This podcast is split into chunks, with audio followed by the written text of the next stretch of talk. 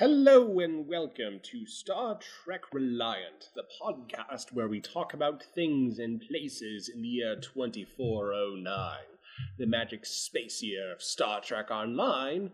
And tonight we have with us our full cast of characters, starting with our security officer Chorog. This is Chorog here. Like my Pirate Scum Gaming, I'm here to eat gagh and start plasma fires, and I'm all out of gagh. Next, we've got our uh, chaplain of our All Faiths Chapel and bartender and security officer, uh, Grumpy Old Lord. Hello, I'm Grumpy.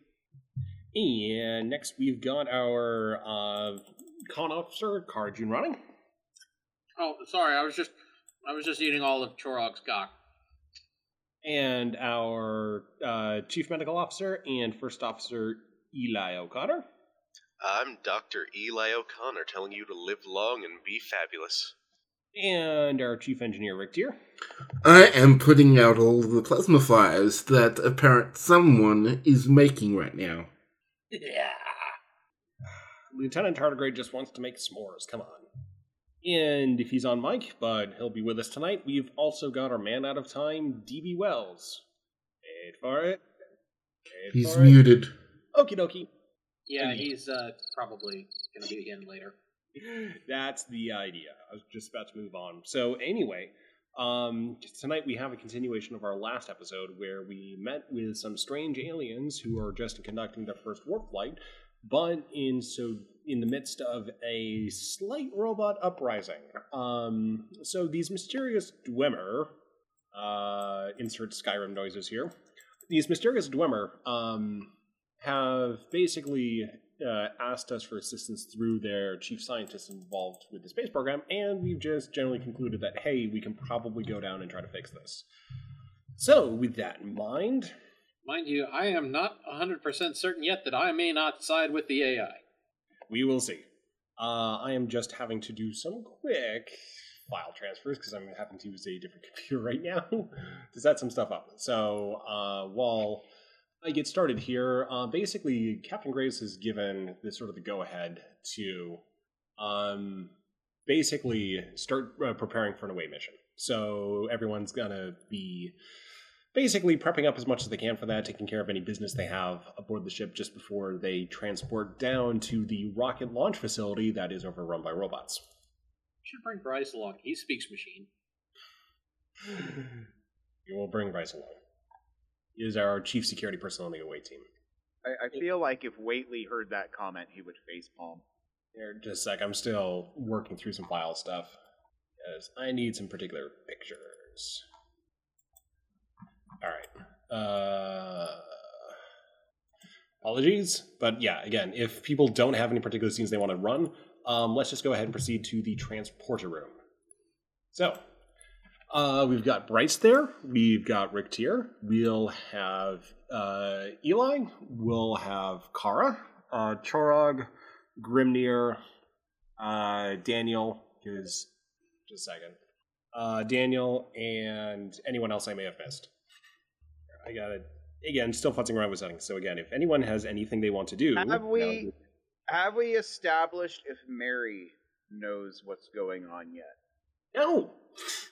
um. Should we I should we don't- leave her in the dark or should we have her find out? You are. That is entirely up to you. Because I feel like if she were to find out, she's going whether she's allowed to or not. I mean, it would Nobody be, tell her. Yeah, it'd be funny if she finds out after the fact. you know what? I like that idea. We will let's roll with that. Okay. So, anyway, the main away basically everyone is down at the transporter room, plus uh, Bryce and uh, Setsa. Graves is going to be staying back, capiting the ship. And you also have Dr. Tamarin with you, who is the, again, the scientist who you discovered on the warp, uh, the warp flight last mission. He's looking a little bit nervous, but at the same time looking like, okay, we can probably do this. Uh, yeah, he, he's looking like he's looking like he's trying to psych himself up. Kara just looks over at him. You know, you don't have to come along. Well, I do know the facility, and, well, there's the matter of security con- codes and controls, and I mean, the doors can be a little bit tricky. You gotta twist the handle just so to get some of them to open. So I figured, best for best effects, and to make sure that your people are unharmed to do this, I should persevere. Kara's busy checking her phaser rifle. So what you're saying is, is that you're there for damage control to keep us from breaking everything. Um, more to the point of knowing where to go. Roger that. Setsa is uh, equipping herself with two pistols and a rather large amount of body armor. She kind of looks like a not quite a snowman, but I mean she she's definitely going for the heavier side. Kara raises an eyebrow at her. So are you going to be the point woman, or I well, I mean, I'm probably not going to be able to move too fast, but at the same time, um, if someone attacks me, they're not going to do anything. Like I've got like three shield generators on this. right? So I'm just going to take cover and snipe from behind Setsa. Yeah. Eli enters with the rifle that he bought at that weapon slash pet shop. has that rifle. Grimnir, what are you bring? What are you So- bringing? So when Grimnir enters the transporter room, he is not uh, in his usual, you know, civilian bartender attire. He is, nor is he in his uh, Starfleet security uniform. He is wearing what uh, I think you've only ever seen him wear once. Uh, when uh, we did that uh, holiday holodeck episode, he is wearing his original battle armor from his homeworld uh, that he doesn't talk about very much. it is uh, quilted padded leather with a, a blue cloth shawl draped over it, with uh, various intriguing uh, metal uh, plates patterned particularly over it. And he has a whole slew of weapons strapped to his body, uh, including a large uh, metal and wooden shield with a striking uh, uh, bear sigil on it. And uh, he walks in, says, Good, everyone's ready. And he grabs his helmet, which is this big, uh, old Nordic looking metal helmet with a, a bear head on it, and he puts it on, straps it on. He grabs his sword, he grabs his shield, and he says, Let me know when we're ready. Okay, so here's what's going on. I'm going to be behind both uh, Grimnir and Setsa sniping. Hey, hey, hey! Now don't hog. I need I need a shield too. All right, fine. You take Grimnir. Uh, Rick Tier arrives. He's got um, a couple of different pads uh, and uh, the standard Starfleet issued rifle, um, or like Type 2. Um, and uh, one of the pads is actually sort of specifically isolated from the rest of the uh, Reliant system, so it's it's not it's it, it's sort of like its own individual device that still can try and connect to, but doesn't have the Starfleet standard stuff in it, so it, it doesn't you know just automatically connect it. You sort of have to configure it to specifically connect. But otherwise, he's there. He's got his stuff, and he's uh, he's just sort of um, standing around. Chorog walks in. He's got his disruptor rifle slung around his shoulder. He's got two disruptor pistols. A he's got his battle. He's got his battle tegalar, and he's got a couple of grenades that he's adjusting on a bandolier slung across his shoulder. D.B. Wells. Daniel enters the room once again in full cosmonaut gear, but this time with the addition of uh, with the addition of a bunch of different tools strapped to the outside of the suit. A lot of them, uh, a lot of them, just kind of basic tools, but meant to be worked with, uh, meant, meant to be used with like environment suit gloves. So maybe they're a bit bigger than usual. Uh, just you know, different kind of drills. There's a crowbar on his back for some reason. Uh, I understood that reference. Car, Kara just squints at him for a minute and says, Pull that visor up. How do I know you're not making faces at me under there? Daniel lifts up his visor with his tongue sticking out. Well, at least now I know. I thought ignorance was bliss. Well, it would be, but you just ruined it by telling us now, didn't you? So, does anyone want else want a power drill or? Kara holds up her rifle. This is the only multi tool I need. Huh, Same. huh. Eli says, holding up his rifle. Uh, Rick Tier sort of my, I've uh, got my opens up his uh, I've got engineering my- kit as well. I've got my EMP grenades. I'm good. Kara moves up to stand on the pad. It opens doors, it handles hostiles, it, you know, overloads computer controls. Well, And if you're all worried about me not being able to function under fire again, this time I'm expecting it, okay? I'll only shake a little bit. Y- you want a pistol? Uh, I've never shot a gun. Um, it, it's it's more a phaser, but yeah, you'll gonna be. You ever used a laser pointer? Uh, yeah. Okay, Think about like, that, but could just turn someone to ash. Yeah, like that, but deadly. Grimnir says, Hold on. I think I've got a better idea. And he reaches into his mass smorgasbord of weapons and he starts rifling around. He says, Ah, here it is. And he pulls out a wooden sword and he hands it to DB. Or, uh, sorry, what, what's your character's name again? I'm sorry. Uh, Daniel. Daniel. He hands it to Daniel and says, Be careful with that thing. It's deadlier than it looks. I got Daniel 50 just- slips on Daniel making a kill with the wooden sword. Daniel just kind of holds it, looks at at it for a second, and says, "Okay," before uh, before strapping it to his tool belt. it feels very warm to the touch. Like, you know, like when you uh, when, when you hold a lighter to something for a while and it's got that that that singy kind of feel. It, it's got that. Does Daniel feel that through his suit's gloves? Yeah. Oh my. Oh no. Daniel remembers that oddity, but not real. But he still just kind of think it thinks it's weird that he was given just a warm toy sword. And Grimnir points at him and says, "Remember, that is very, very dangerous. But you strike true, and it will never fail you." Daniel just kind of gives a thumbs up and closes his visor. Bryce um, heads over to the transporter pad, just taking uh, sort of a the prime sort of position, like front and center on it, while Setsa just kind of waddles her way to the back in her heavy armor. All aboard. Next stop. I don't know. We'll find out when we get there. I've never been there. Then, uh, let's see. Has anyone seen John? He seemed pretty disappointed he wasn't coming along. I'm sure he'll show up if he feels like it. It's not like they can really stop him. Setsa raises a hand with a clunk. Yes, Setsa. Um, well, Marcus said that John was going to be held in reserve just in case. Um, if there are other people around, they might mistake John for, you know, kind of like a more creepy alien rather than a nice and lovely one. I mean, sometimes it takes a minute to get used to John. Kara turns around and looks back at Setsa covered in battle armor. Right. We don't want to appear threatening now, do we? I got a smiley face on this.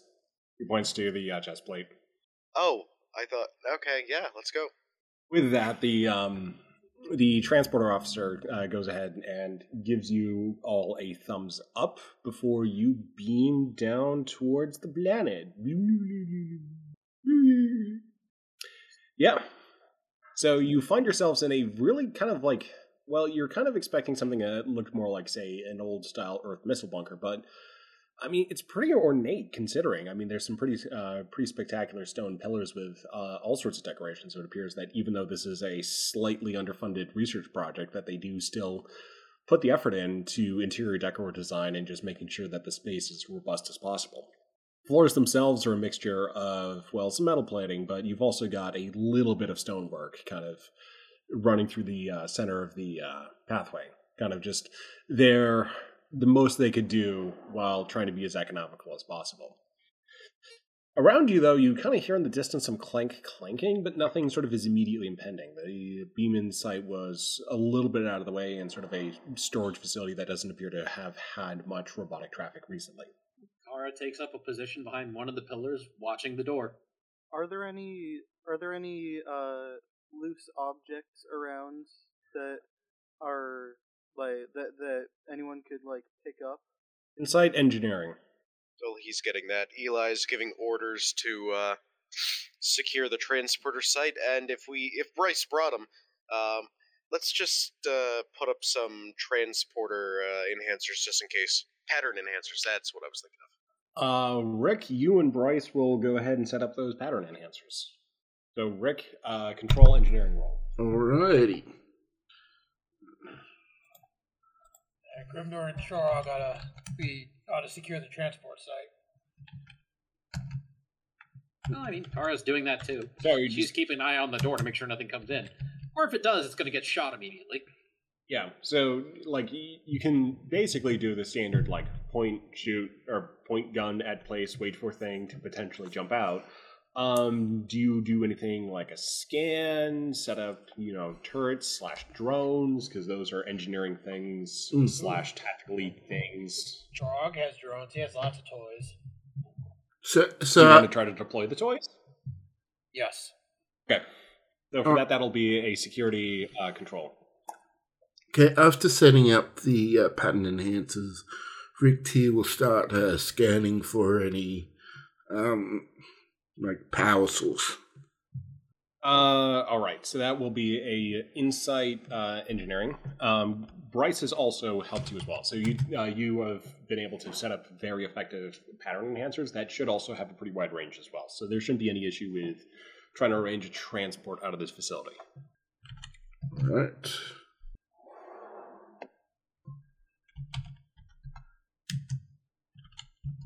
All right. Uh, Chorog opens one of the secure cases he brought with him and and successfully deploys two security drones.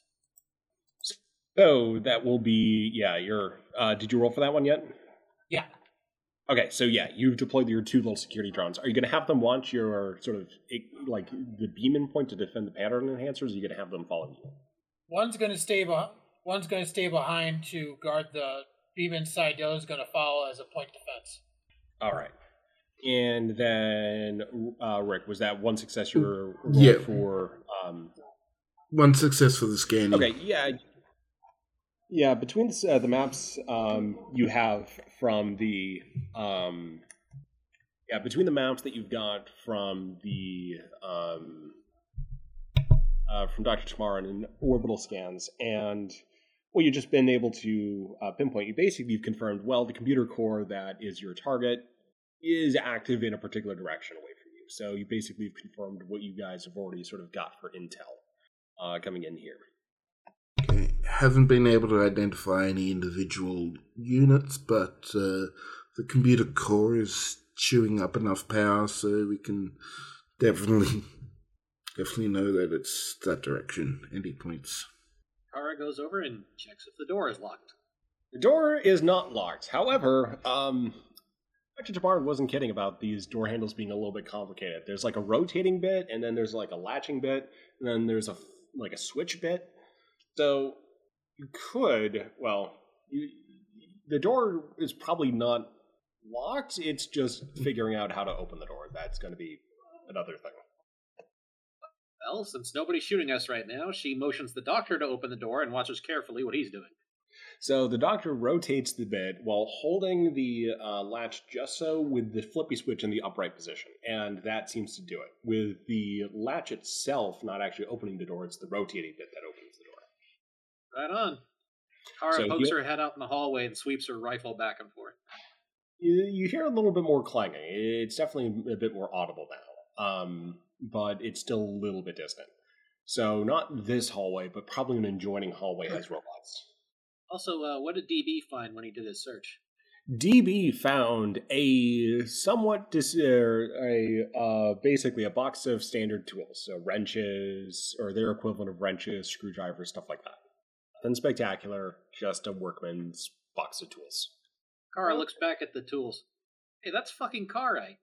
I don't know what that is, Daniel says, as he takes whatever ones don't look, uh, as he takes whatever tools look like, uh, would be, basically he looks for tools that are like, like, like their version of a screwdriver. If it's, if it's like, looks like our version of a screwdriver wouldn't work with, uh, with the screws that their screwdriver is meant for, he takes them so he has compatible tools. Kara Cool. gestures to the tools. See that bronze goldish metal? That's carite. It doesn't spark, so it's good in a lot of engineering situations. It's heavier than steel, but not quite as hard. Rick Tier will uh, just take a couple of samples of other ones just to supplement his own, because it's better to have you know dedicated tools with the right stuff instead of trying to make ones fit if they're not meant to. Rightio. So you've got those tools and you've got a hallway. You've got a left and a right. Left would be a more direct way to the power source, but on the right, um, you might be able to loop around. So it might be a less or a more stealthy way to go, albeit longer. Well, Clara, Kara clearly votes for the left. Eli is in command of the away team. That's Well, why she I- hasn't run yet. I'm trusting Kara's judgment for now. Setsa starts waddling towards the left. All right, Chorog, Grimnir, you ready to bust some heads? Grimnir's got his sword and board in hand and says, "Always." Cool, because we're taking the direct path. And she starts going down the left hallway. Chorog pulls his new disruptor pistol, charges it, and I'm ready. To, I'm ready to kick some ass. Let's do this. Before we go, oh sorry, All right. Oh, yeah. they were going. Dan- Daniel kind of uh, jogs after them. Before we go in guns blazing, can I try something? What do you want to try? Well, with my visor down, you can't see my face. So I was thinking, what if I try and pull, what if I try and sell myself to them as a maintenance droid that's here for a routine maintenance check if we come up uh, come across any of them. This is unlikely to work, but will cause a lot of chaos whether it does or doesn't. I'm all for it. Hmm. Uh, It's Hmm, uh, very risky and you might get hurt. Rick Tier will use his isolated data pad to try and scan for any wireless data signals in the area. Sure, I can also s- I can also send in my little drone buddy here to start scout the area and see if anybody's coming. So the obvious question is, how recognizable is this to Grimnir? I mean, you basically notice that the intricate carvings for like the pillars and stuff, they absolutely looked uh, Dwemer. I mean, there's pipes everywhere. There's those fucking light bulbs they always have. So it's so it's it's it's a Dwemer ruin. It looks like a like a Cold War era Dwemer ruin. Okay, so it is slightly different. Like it is Yeah. slightly more modernized. Yeah, you can basically tell that you know it makes sense that these people um, built a warp capable ship. This Mhm. did like there are a few display screens, for example. They're not on right now, but there is advanced technology here. It's just there's also a little bit of that style that uh, Grimnir would recognize. Okay. He's looking for the uh the uh the the, the openings that the, the the Dwemer automatons, the the spiders come out of and the spheres. Uh, they're fortunately not those. Okay. Not yet. Grimnir has a slight look of relief on his face. But only slight. So, all right. So a bunch of plans were proposed. So, um, uh, Rick, you are just going to see if you can access any wireless systems. I will just say, for the sake of expedience, you got them, but they're just completely haywire right now. Like it's just complete like digital garbage being spewed out um, on the wireless local wireless network. Okay, well, uh, it's there is a wireless network that they could be communicating on, but it just seems sort of like overloaded with with um with um as a mess. So it doesn't seem like they're actually going to be able to communicate. So maybe your plan could work. Bryce, So- you know, tilts his head and looks over. Just because you don't think it's communication doesn't mean they're not using it for that. Be careful. Could we set up some kind of proximity uh, wireless connection where if we get close enough, I can talk through the the mic in my suit, make them think Well- I'm just kind of broadcasting through the the connection? I could try to set up something like that, but I, I don't want to set off any alarms. Well, given what Griff, uh, Rick Tier just said about the network, Bryce says, it's unlikely that you know the communications protocol they're using, if they're using one. Yeah, there's no guarantee I can make any kind of sense of whatever they're using. So you guys have the other two plans. So um, Chorog can send his recon drone ahead, or you can try to pass uh, Daniel off as a uh, robot. I will say that if you have a small flying drone move through the facility, that would mm, they will not the robots are not likely to pass that up. They'll probably view that as a security intrusion from an unknown UAV. As a robot, though, you do have a little bit more of a shot with Daniel, but they're mutually exclusive paths. If you try to use one, you'll basically alert the other if it fails. I mean, we're practically lower decks anyway, so I vote for sending Daniel out in spacesuit. You, what if you have the drone perch on my head to make me look like more of a robot? You can try that. Drone shoulder cannon. Okay. So basically, Jor- that would allow Chorog to assist in Daniel um, trying to pass off as a dr- uh, robot. Yeah, I'm, I'm pretty sure I can take and rig my little drone here to either perch on your shoulder or perch on top of your helmet. That'll give you that'll give you even more look like a drone. And the, and my little buddy here is armed just in case you run into problems. Yeah, yeah, it's all coming together. Let's get stupid. Kara just claps her hands. I love this plan. I'm excited to be part of it. All right, let me see your helmet so I can make the modifications. All right. So that's going to be an engineering control uh, role for Chorog for the modifications. Daniel will assist, and he does have a focus in integrating technology. All right. So you get to roll one dice, and that will also be the same roll. So your target your Hmm. target range is going to be, or your target range is going to be what it is, and then your critical range is going to be amplified by your um, relevance uh, attribute. Okay, so what? Sorry, what was the attribute and discipline? Uh, that was an engineering uh, insight roll. Two successes for Chorog. Do, do, do, do, do, do, do. And let's see. Uh, let me see. Uh, A crit. Two successes for DB.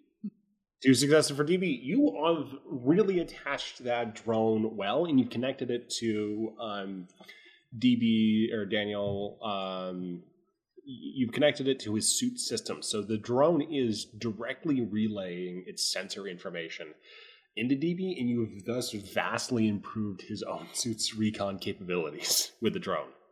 I've also taken and wired in your helmet's mic- microphone and comm system to the drone, so you will be speaking through the drone's vocoder.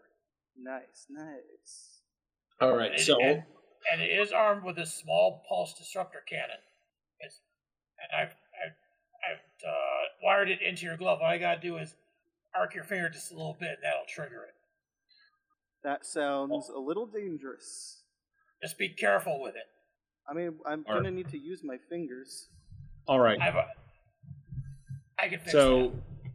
on the left path, there's now a robot because you guys have taken a while on this. There's a robot coming down the left now. Like you can, like you see the sort of the glow against the the wall. It's just about to turn the corner.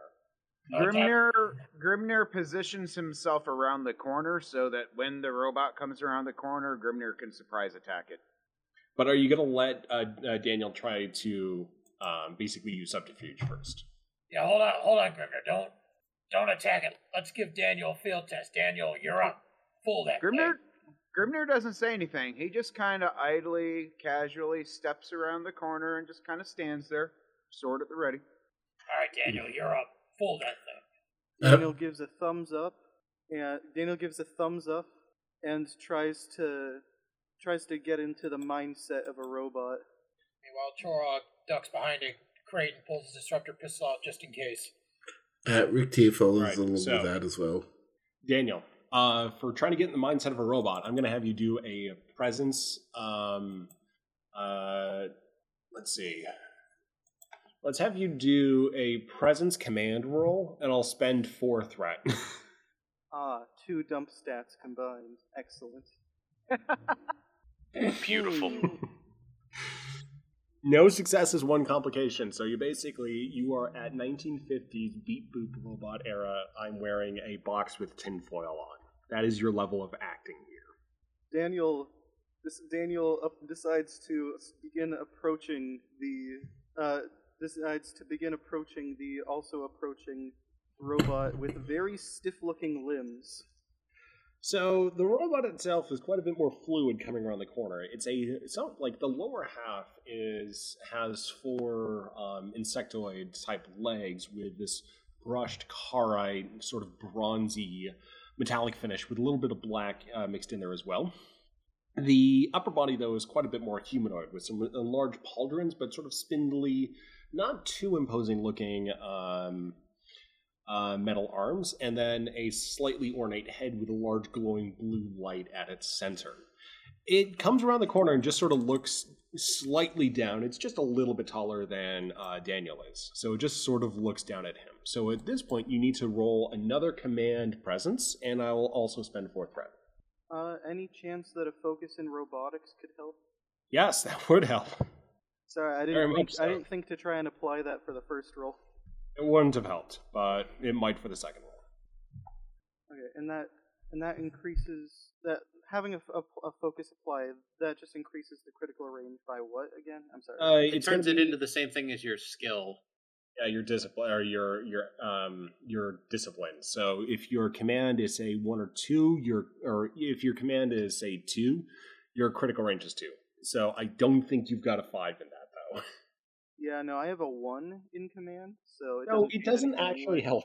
Yeah, okay. Yeah, having the focus Yeah. doesn't even help. Sorry, I, I, am still not. Uh, I haven't gotten a chance to really apply focus as much, so I'm still not used to those rules.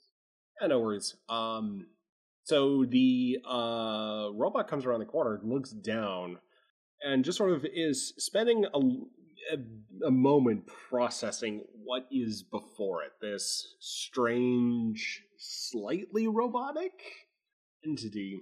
But despite the modifications to the suit, despite you know the the brilliant effort put in earlier just to you know attach the drone to the robot, does flash red. The eye. Daniel, And uh, it can I- says oh, sorry. and it says uh please it says please present credentials. Grimnir uh, shouts, "I've got him right here!" and it flashes with his sword. All right, you've got a fitness you've got a fitness security roll. Yeah, I thought it's gonna daring security to them. attack like that. I was gonna Oh, try and convince them. Well, I'm I'm looking at this as basically he's just got to power through and try to dismember a robotic creature by force with a sword. So in my mind here, I mean, it's Grimnir. It's probably going to happen. Uh, okay, let's put it this how way. Do the roll. um Oh, you is. can do like flash roll. slash d20 then you can sort of bring in like at the very least just roll your target and then we can just work out everything else also slash Uh, so you said it'd be what'd you say again? Fitness security. What about- It's security unless you Both Unless of you those wanted, would like- be pretty high for Grimnir, because remember we still haven't come up with an actual character sheet for him. Okay yeah uh your target range is 16 focus applies so actually yeah so let's go with a um a uh target range of 16 uh crit range of 5 Oh my god. Uh-oh. You are very good oh oh no No, no. Uh oh. Sk- skill, d- skill does not beat dice. no success, one complication. So, um, you Wait, what? on a He only- puddle- You slip on a puddle of oil, um, that's le- that's sort of like leaking there, and just sail f- straight on past the robot, and then just cr- crash into the opposite wall. Somehow, despite all of this, Kara is managing not to laugh. Eli's gonna poke out from the corner and do a shoot with his new rifle. If I can find my fucking sheet. Okay, here we go. If if the robot turns to look at the uh, if the robot turns to look at uh, at Grimnir sliding past, uh, Daniel would also like to shout would also like to shout intruder in his best impression of a robot before trying to act maybe trying to access like some kind of panel on the on the robot while it's looking away. Well, as it turns around, um, that panel just gets shot out by Eli, and the robot falls dead. Oh, that was easy. Car- Kara, I steps found ar- its off switch. Kara steps around the corner. Uh, you all right there, big guy? Grimnir gets up. I, I- I'm already imagining it. It's like, provide your credentials. And Grimnir says, I've got him right here. Oh shit! he gets up, brushes himself off. I see my distraction worked. Excellent. Good for following the plan. Glad you helped set it up, bud. That's I a good- mean, that was a great distraction. I I really can't argue the point. That robot was truly terrified. Setsa waddles over and gives uh, Grimnir a high five. Yeah. He high fives are really hard, overcompensating. Her hand probably stings. Oh no, she just topples backwards like a turtle. So, uh, Daniel, you want to keep trying that shtick, or should we? uh... I mean, hey, it almost worked. Dr. Chwarin says, I do not believe it would be wise. At this point, there is likely a security alert. Cool. So let's just run and gun. And Kara starts dashing down the hallway. Okay, Peter grins, chasing down, sword and board ready. all right, you're dashing down the hallway, so um, let's go with an insight security. Eli is being much more slow, methodical, tactical about it. Daniel uh, tries to. Uh, actually, Daniel has no idea where the central processor on the robot is, so he does not try to take the head like I was going to. Kara gets two successes. Chara gets a success. Uh, Grumpy Old Nord gets two successes, which is Grimnir. Sorry. Oh, oh, sorry. Where? Sorry, I was I was kind of Insight- distracted. I thought some only one person was rolling for something. Nope, whole group. I thought this was because they were running ahead. Eli is, is not running. Well, Okay. Eli also got two successes for. Well, this is like For shooting. The, Oh, yeah. right. Sorry. Uh, okay, it's got a that. Never mind. Okay, So, so, it's inside uh, security. inside Strong. security, but yours is a slightly different context. Let's say if you're sneaking, you're not quite looking out for the same thing as the people who are further ahead. All right, well, dump stat time. Let's go. Chorog lands a lucky shot with one of his EMP grenades and knocks out four robots in, in one shot. No, like eh, okay, you guys haven't found any more robots yet. You're getting ahead of you're you're getting ahead of yourself there. So yeah, you just got one success on the inside. Uh, yeah, try the d20, the slash d20. Sometimes I've noticed the slash r functions being getting a bunch of errors recently, or just Gelbot's getting a little wonky. So okay, oh three successes. So for DB, and then Rick's got two, uh, and then uh, Nick got one. Okay, so for the people running ahead, you definitely know, like, you definitely pick up on the fact that there's another robot uh, upcoming, and it sounds heavy. Or People Grimnir says, sneak- "Is it Centurion time?" Oh, hold on, hold on. Let me try one of my grenades, see if I can knock it out. I thought it was pronounced Kinturian. um, Tomato, One- tomato. one thing for Nick though, um, you like you you look down on like a side passage, and you see that there's another robot that's been destroyed. Fascinating. But since he's behind and everyone else is going forward, I think Uh, Setsa's with me. yeah, Sets is going to be with you. So do you want to explore the side passage? Setsa, check this out. So looks over and says, "Yeah, I, I don't think we did that. Exactly. Go poke. Yeah, you're uh, you're with me for obvious reasons. Hey, cyber turtle away!" And she just starts like lumbering forward in her armor. Also, have you noticed when I shot this, it, the projectile was really weird. I mean, yeah, it's different. I mean, it it's not a standard uh, Starfleet rifle, so No, that's. Hold on a second. He he uh tries to find it on the rifle. He shows her a delta. mm, okie dokie. I don't get it. I've never seen a schematic of this thing in my life. Well, I mean, I've had a basic course in firearms, so I'm probably not the one to ask about this. Fair point. Okay. Go find more robots. Oh yeah, for sure. Yay! And Setsa leads uh, leads the way down the other hallway, where the others are. Um, yeah, you've got a big robot ahead. So Chorog, you want to throw your boomy sticks? Yeah, I want to throw one of my boomsticks. Yeah. Okay, so for you, uh, you can try uh being a little bit more sneaky about it, like throwing it like around the corner in sort of like a, almost not quite a trick shot, but using a little bit more finesse to not expose yourself, or you can basically just stand in the hallway and just lunge it. So either um daring security throw or fitness security. Uh, I'll I'll try lobbing it around a corner because I, I do have a um small arms focus, and I think that would uh, work for a grenade. Yeah, I think so as well. Like just that little precision combat. So yeah, the focus I would say would apply. Okay, so daring security. Uh, how would I do this? That's and uh, Yeah, you don't necessarily need to worry about uh, typing in the crit because we can just read that off. okay. One success. So you're able to lob it, and you hear it go off, and you still hear the thumping coming towards you. Well, it's worth a shot. Maybe we ought to just hardway this thing. Uh, are we, are we like around the corner from it? Yeah, so you're kind of just around the corner from it. So you kind of, from the schematics um, that Tamarin has uh, provided you, you, there's kind of like a larger room up ahead, kind of like a a sort of a larger chamber that leads into a bunch of different smaller research offices. But the chamber itself is large and is apparently large enough for a um, larger type of robot to be um, in there and operational. So yeah, you've all caught up now, with the exception of the people who went to the that area. Daniel peeks around the corner to get a good look at this thing.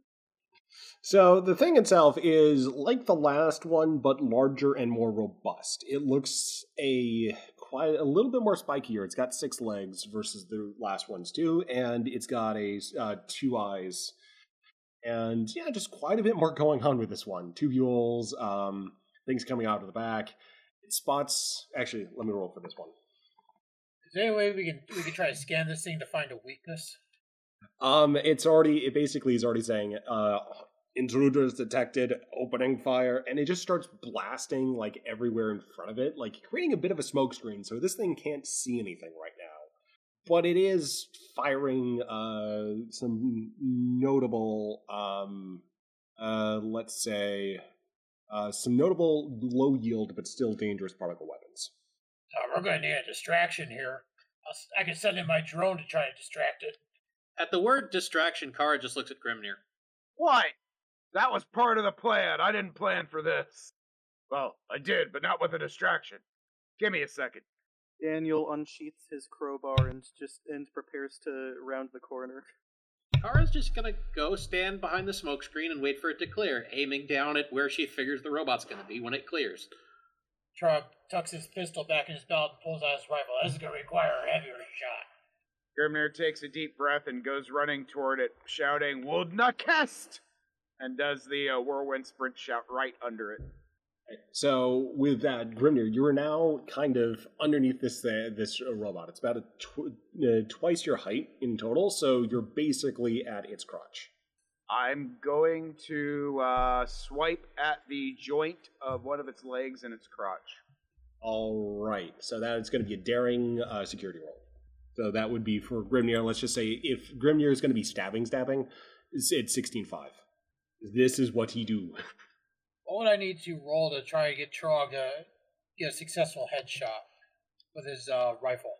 That's going to be control security once the smoke clears, and it hasn't quite yet. It's starting to, especially with the whirlwind um, dash. And Uh, technically, he, Tonight he, is for- the night of 20s.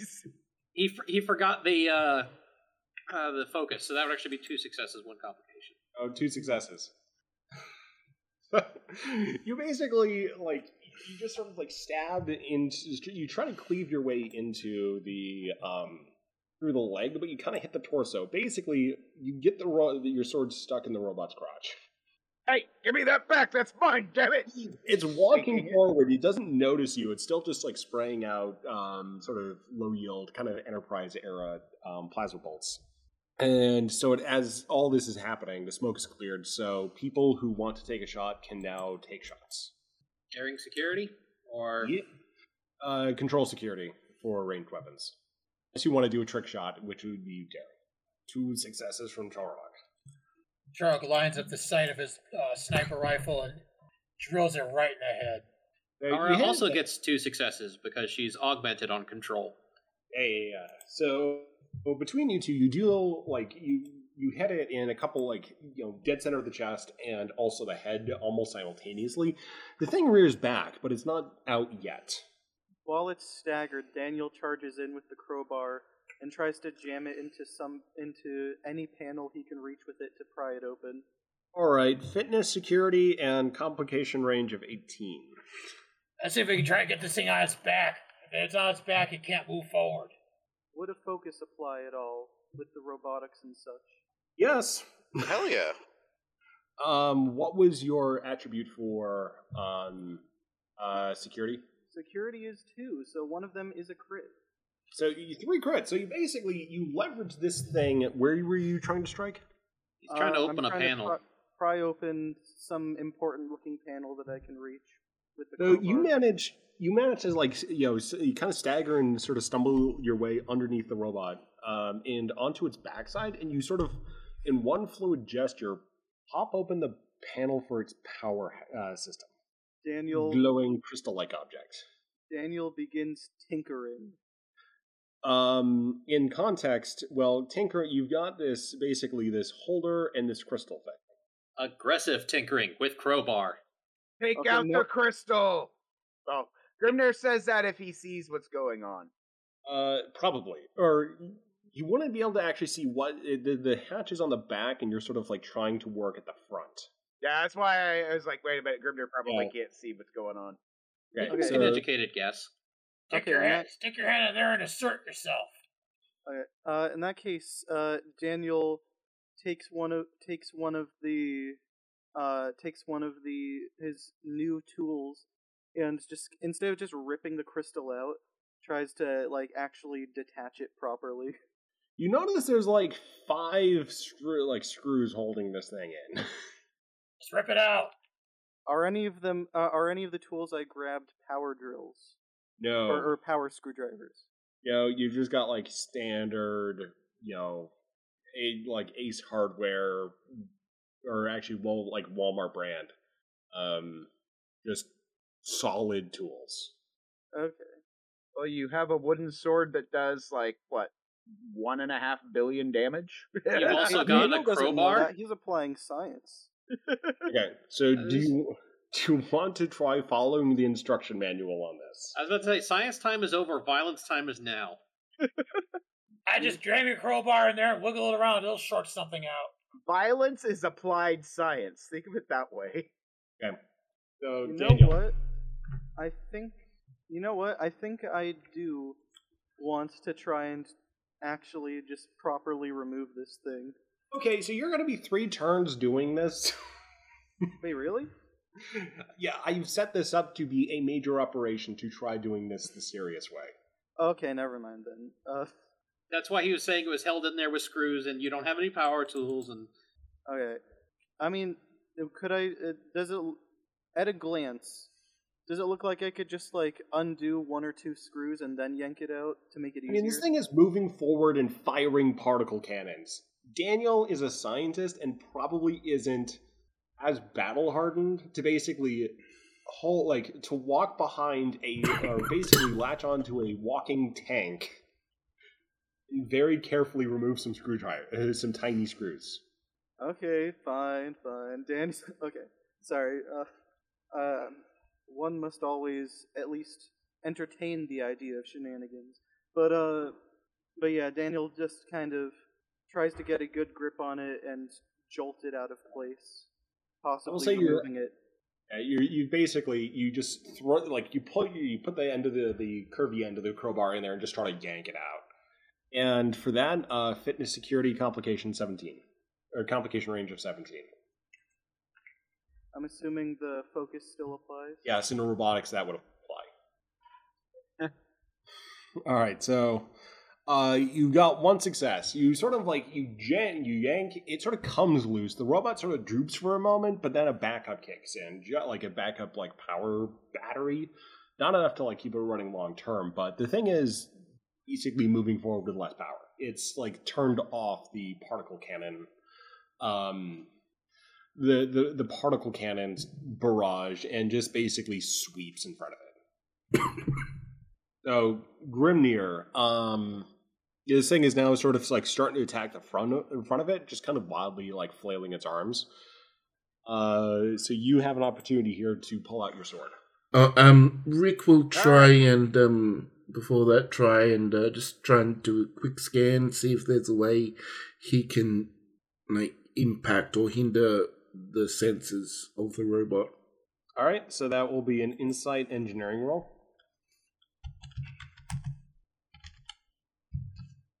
Oh yeah. Three successes. Yeah, That's so a basically, success. yeah, so you work out a principle for how to basically spoof its sensors, but it's probably not going to do a whole lot of good now because it's just furiously attacking wildly in front of it. So it won't help with this bot, but it might help you with upcoming bots. Okay. Grimnir, third time. Fitness, security. ah, two successes. About goddamn time. Well, actually, wouldn't it be three successes with the focus? Uh, not unless you have a nine skill. Ah, yeah, we can't quite ring that. Um, so yeah, two successes. That's enough to pull out your sword and get in a good swing. So I will let you do a daring security roll. Uh, you've got your sword free, and you can basically just bring it back down. So a daring security roll. Ooh, Which, that's a good roll. So three successes. Uh, you basically um, swing and lop off the thing's head and arm, and it just sort of starts falling down. Grimnir rides it down like, I haven't done this in years! uh, Daniel, you're kind of yanked along by the crowbar as it sort of falls forward. Does this sudden jolt uh, cause the, the crystal to be pried the rest of the way out? Sure, you got a crystal now. Doo doo doo doo. You've got one Daniel root. falls to the floor with the clis- uh, with the uh, the crystal clattering to the floor next to him. One empty petty soul gem added to your inventory. Kara watches from her position where she was lining up another shot and just goes, "Ah, fun times." So with that robot falling, um, uh, Eli and Setsa hear the sort of the commotion, and Setsa just says, mm, "They're probably having fun." this Tons is of this is, fun. this is followed very immediately afterwards by the sound of Kara's echoing "Woo!" down the hallway. Um. So, uh, Nick, you've got a um. Let's go with an insight engineering roll. Oh no. Is what I would be saying if I didn't have something for this. It's time to Mm. use my talent. I'm a doctor, not an engineer. That's let me use medicine instead of engineering. Yeah. So you said insight, Yeah. and what am I looking for here? Just want to see if a focus applies. Uh, you're basically surveying the situation in front of you. You're walking down a dusty hallway, and you're seeing for any points of engineer or interest with the structure itself. Like, are Let there me- any additional paths or? I hidden- no anthropology. Does that help? Mm, I know that's pushing it. I'm thinking here. No, I'd say that wouldn't help here. You're not trying to sort of work through an alien layout. It might, but I think in this particular case it wouldn't. Again, I feel like I was stretching it anyway, but let's go. Uh, one success. All right. So as you sort of, I mean, says Uh, she could assist. She's with me. yeah, yeah, I was gonna have her fail at something though. Oh no. Uh, so basically, you be you see, yeah, there's some damage. uh, Like there's some damage ahead. So it looks like you know something got blasted out, but there's a engineering hatch that leads down. That's open. You notice this. We're gonna have to climb down, aren't we? It's not. Yeah, I think so. All right, let's let's get this over with. Me first or you first? Um, you first, because if you fall while I'm still going down, that's not going to be good for either of us. Okie dokie. So Setsa begins climbing down the ladder, and you hear a metal twang. Okay, yeah. See this? and Setsa says, "Uh oh, uh oh, no, no, no, no, bad ladder." And you just see you see the ladder just sort of tilt back. I called it. and then, and then there's just a heavy clunk, and Setsa just calls out, "I'm okay. I broke my fall." I could hear that from here. Yeah. So the ladder's busted. Um, I could try holding it though. I I I'll just I'll just like try to shimmy my way down. Okay, I'm gonna lay down, lay here for a sec. You might want to move slightly out of the way in case I fall. I don't need you to break mine. Oh, I fell back. Like the ladder tilted back, so I'm a little bit away from the hole. Well, let's hope that I don't rebound off it in a weird way and end up landing on you anyway. think yeah, I'll. I'm probably softer than the floor, but go for it. All right, uh, go. It's going down time. Going down, going down the hole. What? No, God. Ugh. okay. So, uh, this is just going to be fitness security. Fitness, security, twelve. Oh boy, Two successes. You basically jump- parkour down. Yeah, you just I'm a- I'm parkour. a I'm Assassin's Creeding it. Yeah, so you kind of like just like kick off a wall and just sort of you know slow your fall a little bit, um, grab onto a little bit of a handhold, and yeah, you're down. Excuse me. I've Hmm. managed to go down. That's uh standing on like slowly getting to her feet in her armor. It's like yay. Um, so keep going. Yeah, yeah, I'd probably be smart too. So as they of they keep going, there's another two robots that have been blasted. Well, I wasn't expecting this. Uh, Setsa will scan. As she does so, she falls down another hole. You okay again? Uh, she she says, "Ah, "There's water down here. Is it is it clean water? I hope so. I can't really see. Can can you smell it? It it just smells rusty. I'll I'll keep going here. You keep going up a- ahead. We'll hopefully meet up soon.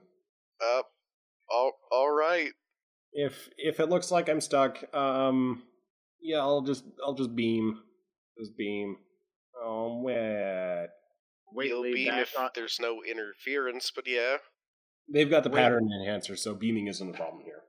Waitley back on the Reliant, mentally keeping tabs on everything going on. Just thinks to himself, it's a good thing she's not wearing a skirt this time. She's got the power armor, so don't don't. So If the such a um, thing with power armor with a skirt, it would be something Setsa would wear. next time when she's got a little bit more time to prepare. So anyway, Eli is now going down the hallway by himself. There's another robot. And at this point, let's go ahead and cut back to the main group. So you've just defeated this large robot. Actually, oh, before we do this though, uh, do we want to take a five ten minute break? Yes. Okay. By the looks of it, Tamarin says, The AI control center is just beyond this door. Let me uh, insert my credentials so maybe it'll open. It's not opening. I could try to hack it. I'm good at that. Well, yeah, be my guest, but I don't think there's much power coming into this console. Daniel picks up the crystal that he removed from the robot and asks, "Well, would this be enough?" Um, Let me let me see that thing. you might be able to uh, wire it in, maybe? We could just have Bryce force it open. Bryce nods. Daniel shrugs and turns back to the robot, seeing if he can do anything with it, uh, with the tools he has. I mean, you do also have heavy uh, weaponry, too, to, you know, shoot through the door. Mm. So we can um, demolish the door. We can try and power through the console and open the door. We can try and do a more mechanical unlock process. Um, and be able to try and do a more manual process. Um, so we definitely have the firepower to try. Uh, although perhaps we should tr- um, we could see exactly try and scan this door to get a more detailed understanding of its operation. Well, I can I can either hack it or I can crack it. Your call. I vote for Grimnir and Bryce on the uh, crowbar. Uh, Tanner shrugs and says, "Sure, why not?"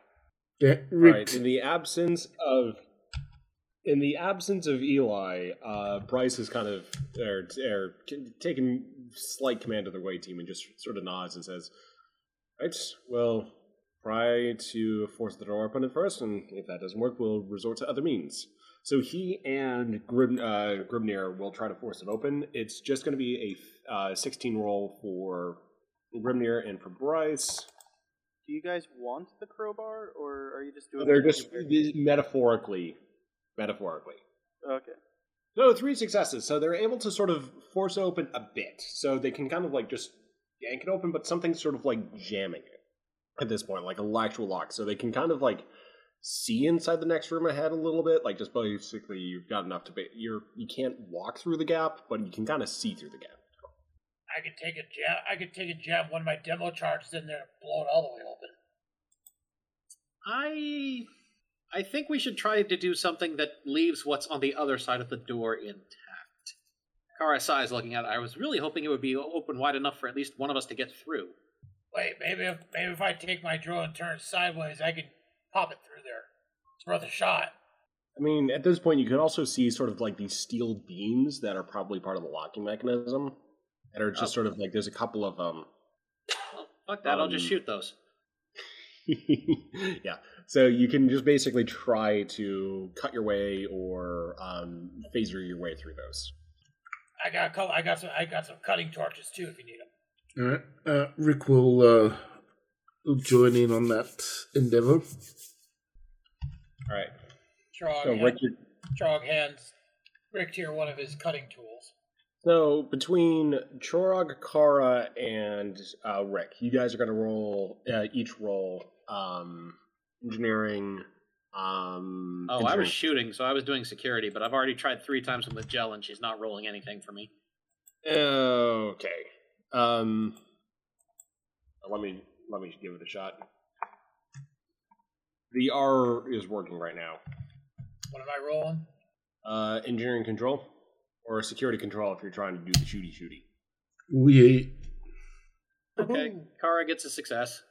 Three successes for Chorog, and for Rick, two successes. You are able to cut through those beams, and the doors slide the rest of the way open with Grimnir and Chora, or Grimnir and um, Bryce's physical effort, uh, physical efforts. So the doors are open, and ahead of you, you see a large computer control core with a very large robot standing in front of it. Kara just shoots the robot with the rifle immediately. Right. uh, But, but before she gets off a shot, Grimnir says, Hi, we're here to talk to you about your extended warranty. Trog just takes two grenades and just and just chucks it right at it. So, uh, okay. okay. security control, or am I not going to make the shot? Or I ask the DM. Okay, hold on. I was uh, Nick was messaging me something. Okay, uh, repeat the question. Uh, I was just going to shoot the thing. Do you want me to just go ahead and roll security? Yeah, just basically roll, you know, make a roll for your various attacks. So would that be control security for me as well? Yeah. Uh, one success for me, two for Chorog. All right, so you basically are uh, you, uh, through your various efforts, you blow off one of its major arms. So this is a large. It has a very large head uh, with a bunch of just random stuff. I mean, it's hard to tell if it's like sensor equipment or computational devices, point security measures, guns. It's just hard to tell. It has a very complex looking sensor right at the front, and then basically sort of like a gorilla posture with two large arms and humanoid torso leading into a smaller set of legs, but still kind of spindly and gracile. Well, I, I yeah, well, I'm throwing EMP grenades, so this should this should have at least stunned it something. Okay, so um, you EMP grenade or regular grenade? EMP grenade. Since we're going up, we're going up at robotics. EMP grenade should shut it off. Okay, um, I'm going to stop you there. You do not want to throw EMP grenades next to the central computer core for the installation. Okay, I just try to throw regular grenades then. Yeah, because yeah, the computer core, your primary objective is right there. Okay, So you, make those regular grenades. They're just they're just they're just rigged photon grenades. Okay, so with between all the attacks, you blow off its uh, right arm. The robot looks to the right arm, looks to the group, and says, in pretty a pretty calm voice, and says, "Are you here to see to the uh, recovery of the launch vehicle?" Kara is caught off guard.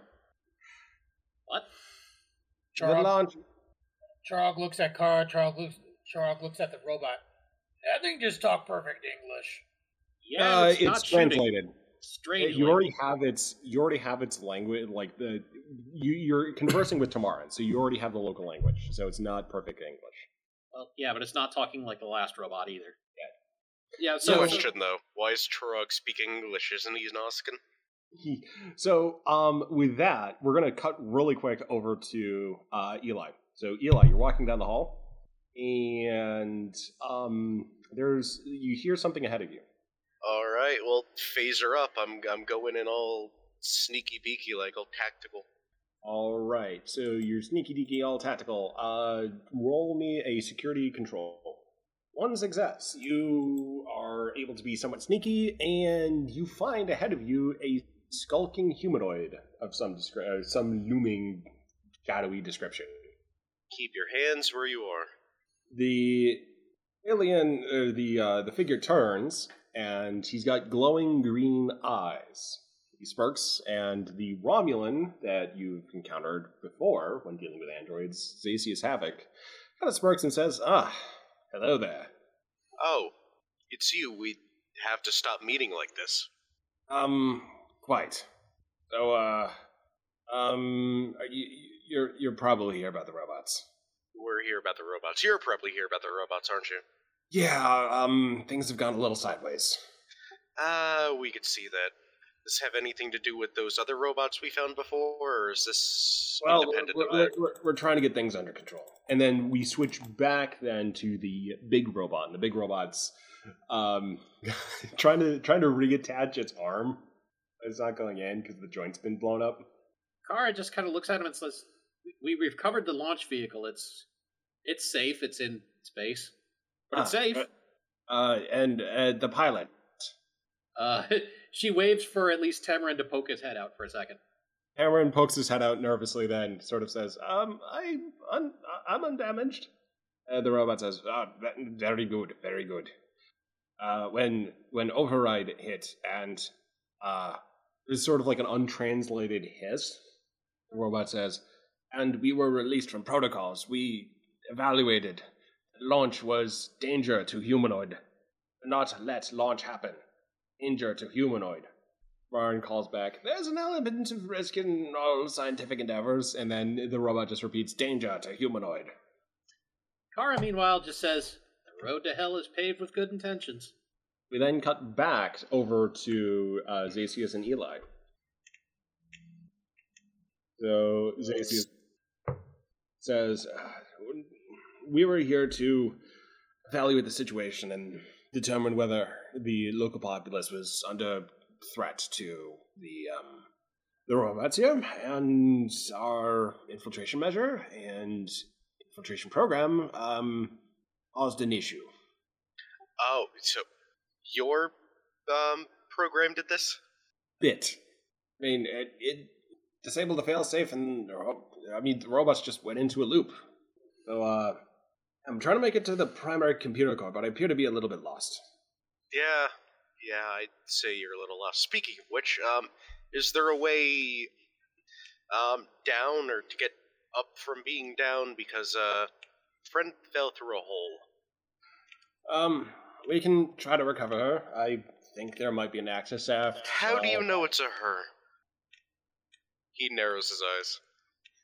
That was me misspeaking. Uh, let's just say he said them. Okay. There's a beep from uh, O'Connor's com badge. O'Connor here. This is Kara. We've got a um a very big fella back here. Ah, interesting. I have a fellow with pointy ears here.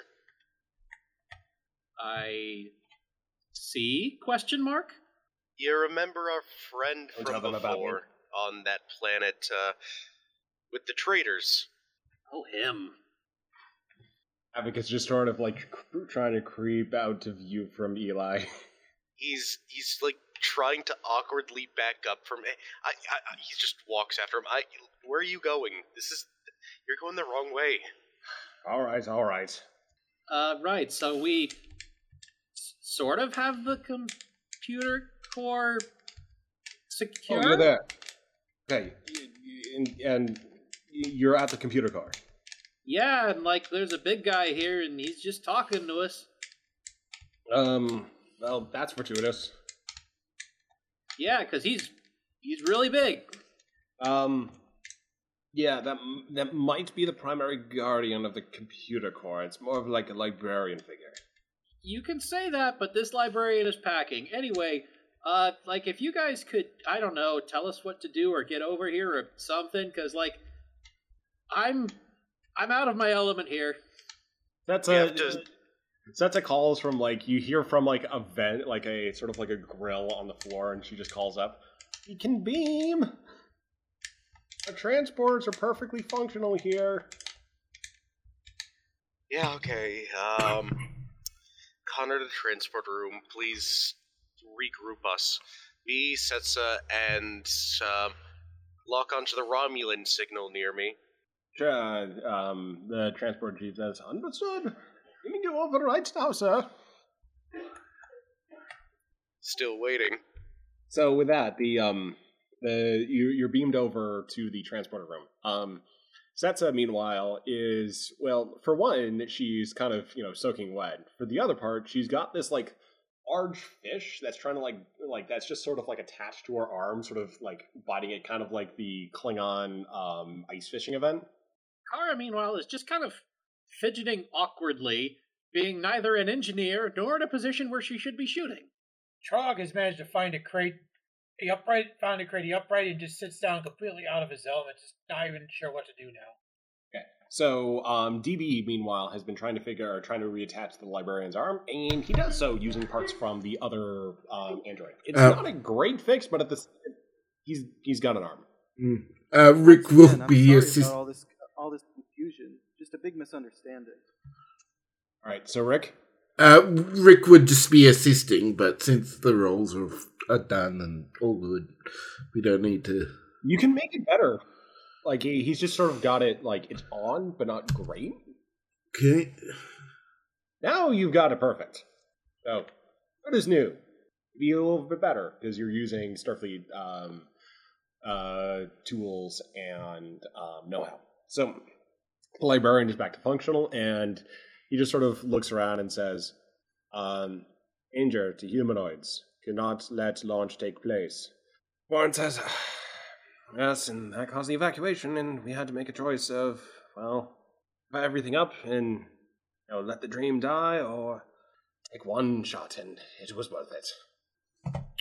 Yeah, and well, the launch kind of took place already anyway, so uh, Macias just as awkwardly, like, I, I think the computer core like needs reset. Like it, Do it, you- it, it, kind of has a virus in it. Do you want to tell them why it has a virus in it? We're investigating, and mm-hmm.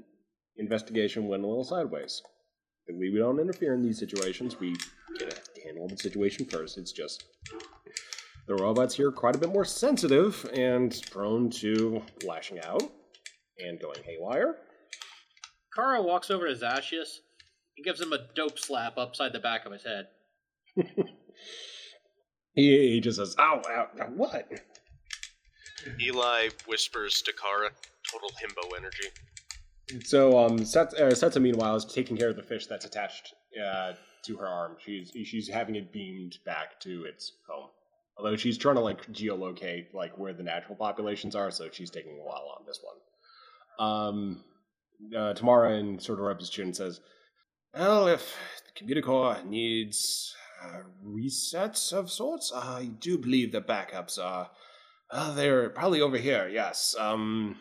he starts rifling through a desk and sort of like throws what looks like a bo- like a old box of donuts aside and it's like oh hopefully this co- this drink um oh uh, yes yes this this backup copy has not been uh, damaged the others um lost designs. He was using floppy disks as uh, uh, coasters, wasn't he? quite possibly i It's mean a, it's a five and a quarter. It's actually floppy. Mm.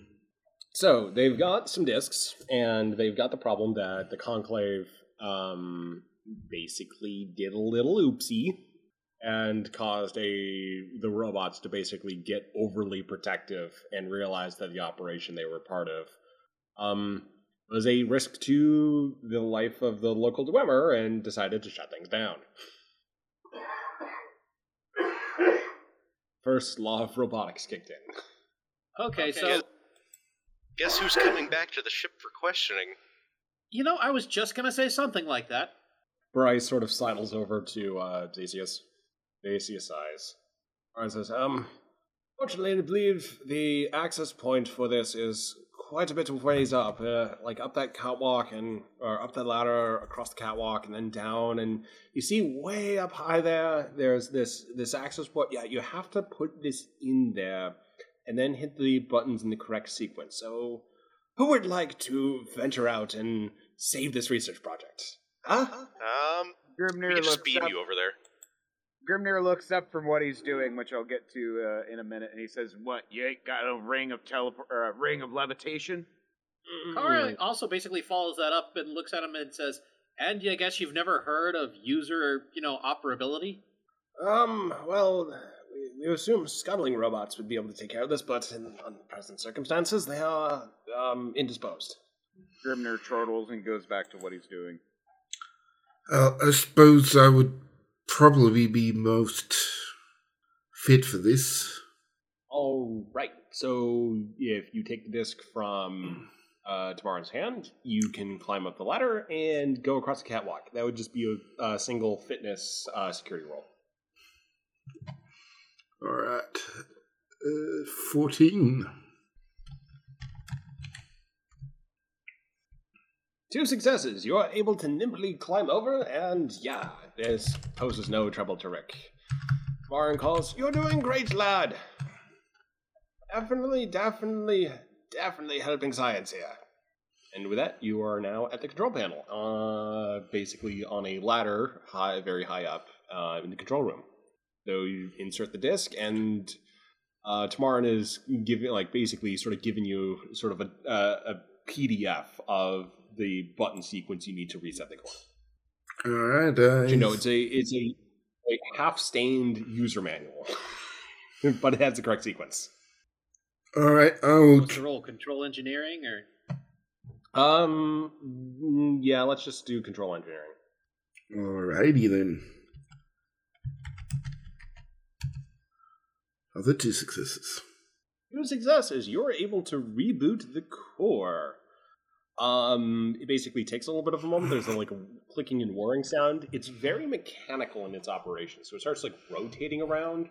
Kind of looks almost a bit orrery like, but it's a sort of built into a single column with some elements built uh, into it, and the station just starts thrumming to life. The display screens light up, and the sort of the like there's a bunch of sort of like warning noises about robots being inoperable. Um, and then sort of the news comes on. And the news broadcasts are just filled with headlines like Robot Uprising, Tamar- Tamarin feared dead. Kara takes a very deep breath and just kind of looks at Zashius for a moment. And he's trying to remain as like nonchalant as possible right now. He's waiting him up to the brig. Settle him in with BD twenty. We'll get to him later. Uh, Bryce uh, nods and beams up with uh, Zasius. Uh, I mean, Rick will I start. should have given the order, but all right. Rick will start climbing down, and as he gets down to the to the ladder, go. And that people is why you always document everything. Keep good backups. Marin sort of hums like, um, I should probably make some calls. Anyway, apologies, uh, first officer, but it seemed obvious that uh, he wanted to get away first chance he got. Yeah, no, I was literally right about to get you. You did the right thing, so I'm not going to hold it against you. She looks around. There's nothing left to shoot. I know. I go I home know. now. So Tamarin says, um, yes, um, uh, uh, I think I should be fine here. It'd be useful if someone stayed. With, and Setz is already raising her hand and says, I'm trying to, I'm in the middle of analysis here, so yeah, I can stay and, you know, be the alien example. We'll also see if Graves can beam down and do the whole first contact thing. Let's face it, Yeah. we're not leaving for a while, given all the stuff we need to sort out now. Yeah. Oh, Grimnir looks up from what he's doing, says, "Oh, I guess I'll stay too, since uh, I wasn't planning on going anywhere anyway." Goes back to what he's doing. What is he doing? so all that's been going on. The, the second the shooting and the fighting stopped, and there was talking, and Grimnir realized he wasn't needed for anything, and Trog didn't know what to do with himself, and and Kara was fidgeting awkwardly. Grimnir saw one of the uh, computer terminals, walked up to it, and started looking for the uh, the Dwemer's uh, historical database to try to figure out how long they've been here. And he's just basically been looking up their entire history. And I just So- I have this image that it's like this No, huge hulking Grimnir gently pushing keys, looking like Mister Incredible. So yeah, so um, let's go ahead and have you do a reason science roll for Grimnir, which would be a eleven. I was gonna say eleven is very generous. I know. He's not dumb. He's not. He's Grimnir is far from Cultural dumb. familiarity too. I was about to say he'd have had it anyway, so. Yeah, so he's got two successes. So he does pull a copy of their um, history for himself, Okay. which basically consists of at some point um, a.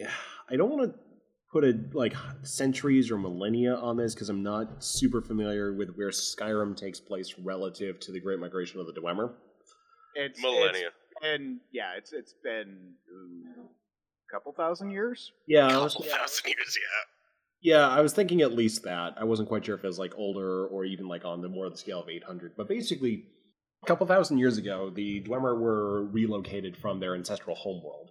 Much of that information, though, has basically been lost to history. They've got like oral stories of myth about their old homeworld, but they don't really have much stock in that. It's basically kind of taken as like stories of Beowulf or the Norse uh, mythology. It's it's basically taken as almost sort of like a religious element.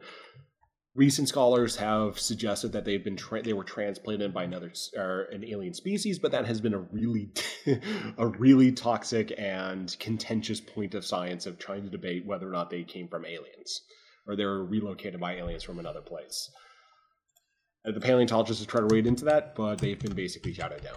At any rate, though, um, you find that the civilization kind of rebuilt from what mm, scraps of technology that were uh, brought with them, and that included the automata. Hmm. So that's Yeah. Sorry, I was laughing at what Nick said in chat. Yeah, so uh, basically, you don't have that much for like prehistory, but basically, you see the pro like the progression for how they settled and r- very rapidly urbanized. To the point where, in a couple thousand years, they're able to get to warp travel from a relatively low population density. Hmm. He uh he starts looking up uh correlations of things he knows. Uh, one of the first things he look up, looks up is uh, oh god, what's that guy's name? Uh, hold on, let me look it up. Yagrum Which one? Bagarn. He he looks up if there's any information related to Yagrum Bagarn. Like he's listed as one of the mythological figures, but in very fragmented stories. He uh he he looks to see if there's a way he can do a, a user edit to uh, to that file. And, I mean, sim- you, you you wouldn't be able to like change anything like you're not accessing like all libraries on the planet so you wouldn't be Yeah. able to like you're you're basically interfacing on that one computer and it's like a version of encyclopedia encarta Ah, okay. So there's no way he can put like a user edit or uh, like there's no talk page or anything like that. no they don't have wikipedia Damn. Oof. Because he, he wanted to l- leave a little note, still alive. And law. Ooh, actually, you know, that's what Grimnir does. Grimnir raises his hand to uh, and looks to Tamara and says, "Hey, hey, got a question for you. How do I make an edit? um uh, i believe you'd have to contact the publisher Can you get him on the horn?" i'm kind of busy talking to our supreme uh, chancellor Oh, hey. yes sir yes sir that's that's one of the aliens Yeah, because that guy's still around. Uh, yeah, so he doesn't catch that because he's flustered. But yeah, basically, everyone at this point, though, like if you've chosen to stay behind, you're basically there for like you know support, but you're free to beam back to Reliant and let Graves handle the mess. I'm Uh, gonna deal with the brig. will- This mess will require more handling, I'm pretty sure. Yeah, so he's he he he is going to have a busy week ahead of himself. I'm dealing with our new brig friend. All right, so let's go to the brig. Kara's also going to be there because, you know, yeah. So now we've got a robot and a Romulan. E twenty says, "Oh yes, yes, a very, very, a very fine facility they have here. My friend, my friend, you know, put your trust behind the Federation because, after all, they know how to make a good set of binoculars. That's a mark of a civilization. There, binoculars, very fine optics. Put your trust behind those." And uh, it basically, Zacius is looking at, like, you know, just hearing this from across the cell and just kind of figuring that he's just being completely trolled right now by a, a mad android or just like a holographic simulation of one. Yeah, we uh, we picked him up on the last space station. He's got problems. Right. So, So you virused a non-first contact civilization to ga- try to gain information, I guess. um, unintentionally, it, it wasn't built as a virus. It became one. Trying to get the situation under control, and then Eli showed up and his sewer friend. That doesn't change the fact that you were still doing this before we showed up. You caused thousands of credits of worth of damage, if not millions. You terrified an entire populace. I don't want to even look at the injury reports yet. It was a hectic situation. Bit more than hectic, I'd say, but Hmm, yes. You're not offering up much of a defense of yourself at this point. I mean, uh, I was trying to fix the situation getting to the computer core. I was one operative trying to maintain low profile and not make contact with the locals. They did not know I was there, and I was going to fix their systems once I arrived. Mm-hmm. Did you plant the virus itself, or was that another agent? No, that was another agent. That was Mercy. Alright, so we can't book him on that, but I mean, Uncle, again, we're just trying to survey the situation, do it without making contact. I mean, your Federation has done the same and made con- first contact accidentally with peoples who did not meet your qualifications for first contact. However, uh, the Conclave is not bound by the same legal representation. Kara waves that off. I'm more concerned about the injuries caused when the robots went amok, and the fact that you terrified an entire civilization into believing that they had an AI uprising. Yes, we were doing our best for that. With the solution Aye. broadly lining up with your own. where's your ship? How did you get here? Uh, infiltration ship. It's probably departed once they detected you were in system and beamed me up. Oh, this is going to be so much fun. Okay, so she looks at, you know, Eli for permission to continue here because she has thoughts. Eli gestures for her to do so. I think what's most likely to happen here is that this is going to become a diplomatic thing now. Congratulations, you're the first point of contact between the Conclave and the Federation. And when Graves is done putting out fires down there, he's going to come talk to you, and they're going to have a nice little meeting. And then I imagine there'll be communications. I could handle it. We don't need to get Graves involved just yet. Oh, Uh, as you say, sir. Yes, I believe it. Yes, indeed. So, how would you like to handle this? Um, we'll, we'll talk. Have you eaten at all? Mm, had a ration bar earlier. It sounds like that sucks. Ah, If you Good. say so, well, we could talk over food and figure this shit out. very well. Kara, sal- Kara salutes. I'd like to go take a nap, if I may, sir. By all means. Thank you, sir. Cut um, down on the planet with her fish that had accompanied her. She's walking up to a scummy looking pond and shouting, All right, Jeremy, all right, um, our time has been short, but I hope you all the best and have lots and lots of little fish babies. Oh, um, okay, so goodbye. And she just like slips it into the river and waves as the fish disappears, and it cuts back up to her line. Eli. Eli lets Zacius out of the brig. And you're out of the brig, so um, Wait, I'm out of the brig. well, you you let him out of the brig. Oh, okay. Yeah. Alright, well, yeah, let's get you actual food. Very well. He sort of like you know puts his hands in his pockets and glumly follows along with Eli. Not getting your weapon back, weapons back just yet, but anyway, to Club 42. So they proceed over to Club 42, where anyone else who is wrapped up with their stuff is free to be. It's pretty quiet in here. It's apparently very quiet. That's what happens when Grimnir's not behind the bar. Oh. Kara went to go take a nap. So at this point, Mary is in the bar, just reading the data. Like she's just like starting to read. Like she's been busy with some stuff, just like catching up on paperwork and maintenance stuff. So she starts looking at the reports from the current mission. Hold on, I'm trying to find a good. Uh... there we go. There we go. This this is the uh, the look on Mary's face as soon as she reads all about the Dwemer and everything. And just then, Daniel walks in holding the crystal, reading in, reading something off of a data pad. yeah, he, he is basically holding something that is derived from a soul gem. Just walking past Mary. That's where Very- Jeremy's cousin is. Mary Mary looks. She's just watching wide eyed, like, oh fuck.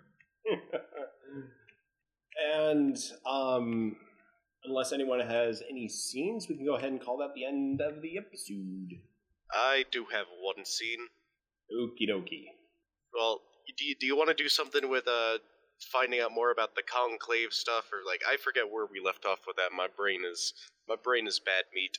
Okay, so yeah, I mean, you've gotten basically enough to have like reports on the conclave. I mean, you push, you you asked Starfleet for information a while back, so you now have like like intel reports of like you know possible connections with Tal Shiar, but at the same time, hmm. independence and a very strong fear of robots.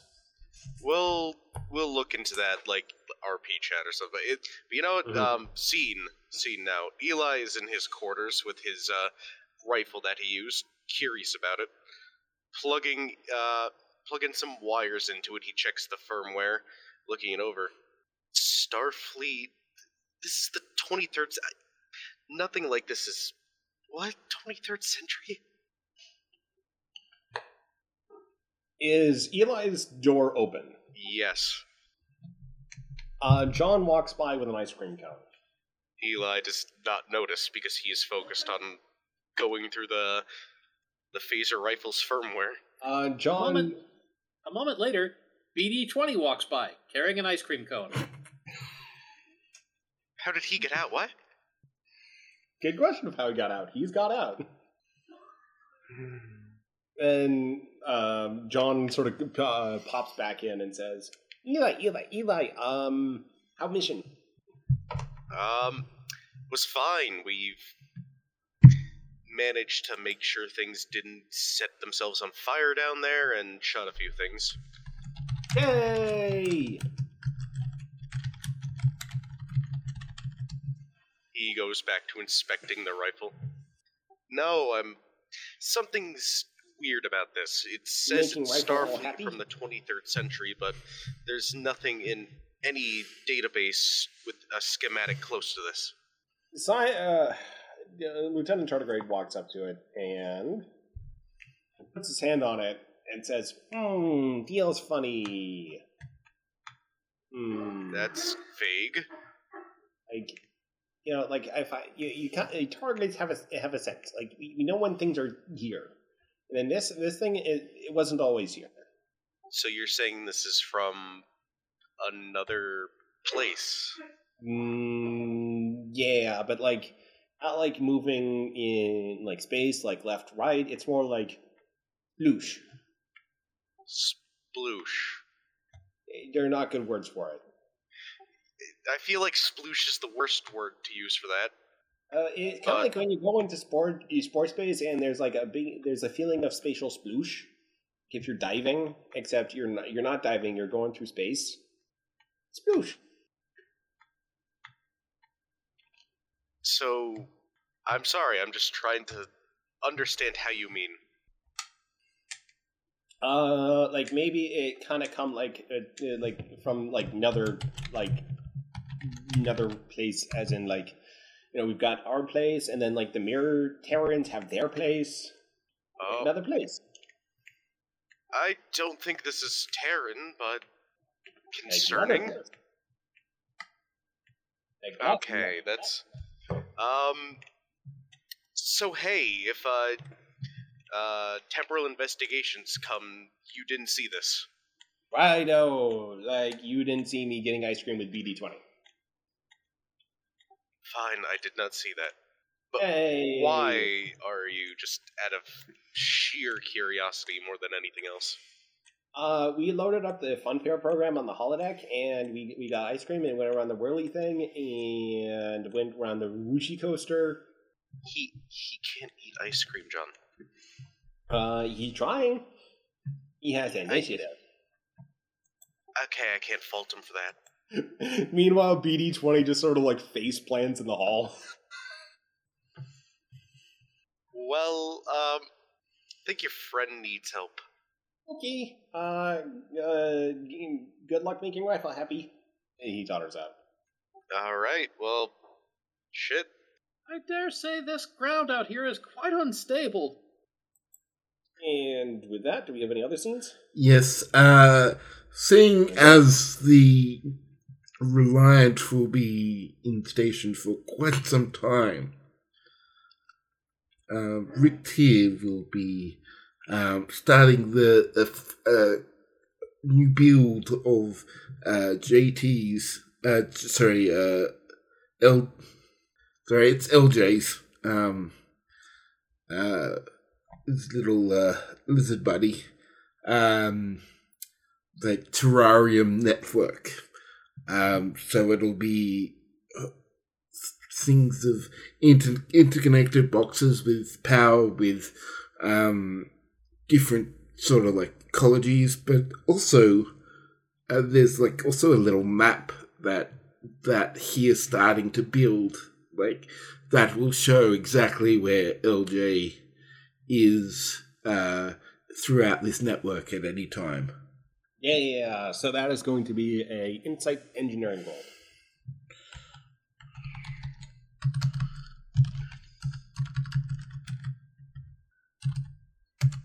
One success. So it, you're you're making progress.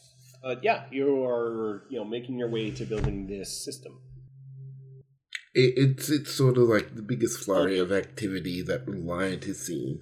Technically, this would probably be a full engineering team, like side project, while the station, while you know, while the ship is in station and there's no real, you know, no um, damage control or no power reallocation sort of requirements. Um, while in this sort of little bit of downtime that the engineering team has, sort of all combined to to uh, do this little bit of a project. And yeah, you're able to build it, or you're able to start making progress on it with the engineering team's help. And LJ, in the meanwhile, is sunning himself on his rock in his regulatory area. He is a happy-looking lizard. And oh, by the way, uh, Rick has also has uh, done like has like taken him to the doctor, taken him to Setsa, and done all the. Well, I mean, he's got the documentation on all the food, doesn't he? That he needs. Um, so he's he's just sort of, sort of kept himself up to date on that, and just, you know, just just taking a break every time again to feed and just sort of scritch. Yeah, and you get that going along. And uh, John, meanwhile, after having helped uh, BT, is uh, yeah, just yeah, he's kind of like just following along with the elaborate setup as it's being constructed. Anything else? I got All nothing. right. Yeah. Uh, so, thank you all for joining us tonight on this adventure of Star Trek Reliant, and we will be back in a couple of weeks here with another thrilling adventure with the Reliant crew, hopefully involving fewer robots. Uh, so, Yeah, good luck with that. we might be building a theme here towards something that Duncan is planning, but uh, never mind for right now. Anyway, though, uh, I'd like to thank everyone for joining us tonight. Thank you for listening. Thank you for being awesome in general. If you'd like to get a hold of us, we have a email at reliant at starbasecugc.com, and I'd also like to say that I'm working on getting some uh, streaming shenanigans started up for some stuff over the summer. So we should be hosting some cool stuff then. So keep an eye out for that or an ear out. We'll definitely shout out on the podcast itself, but also on Twitter, uh, following us variously. So with that, again, I'd like to thank everyone for joining, and we'll be seeing you in a couple of weeks here. Don't forget to remind them about Reliant at starbasecugc.com. What's that re- website again? Uh, y- you heard it. Reliant to starbasecugc.com. And It's an email. good night, everybody. Good night. Bye bye now. Bye bye. Bye. What are you doing? It's over.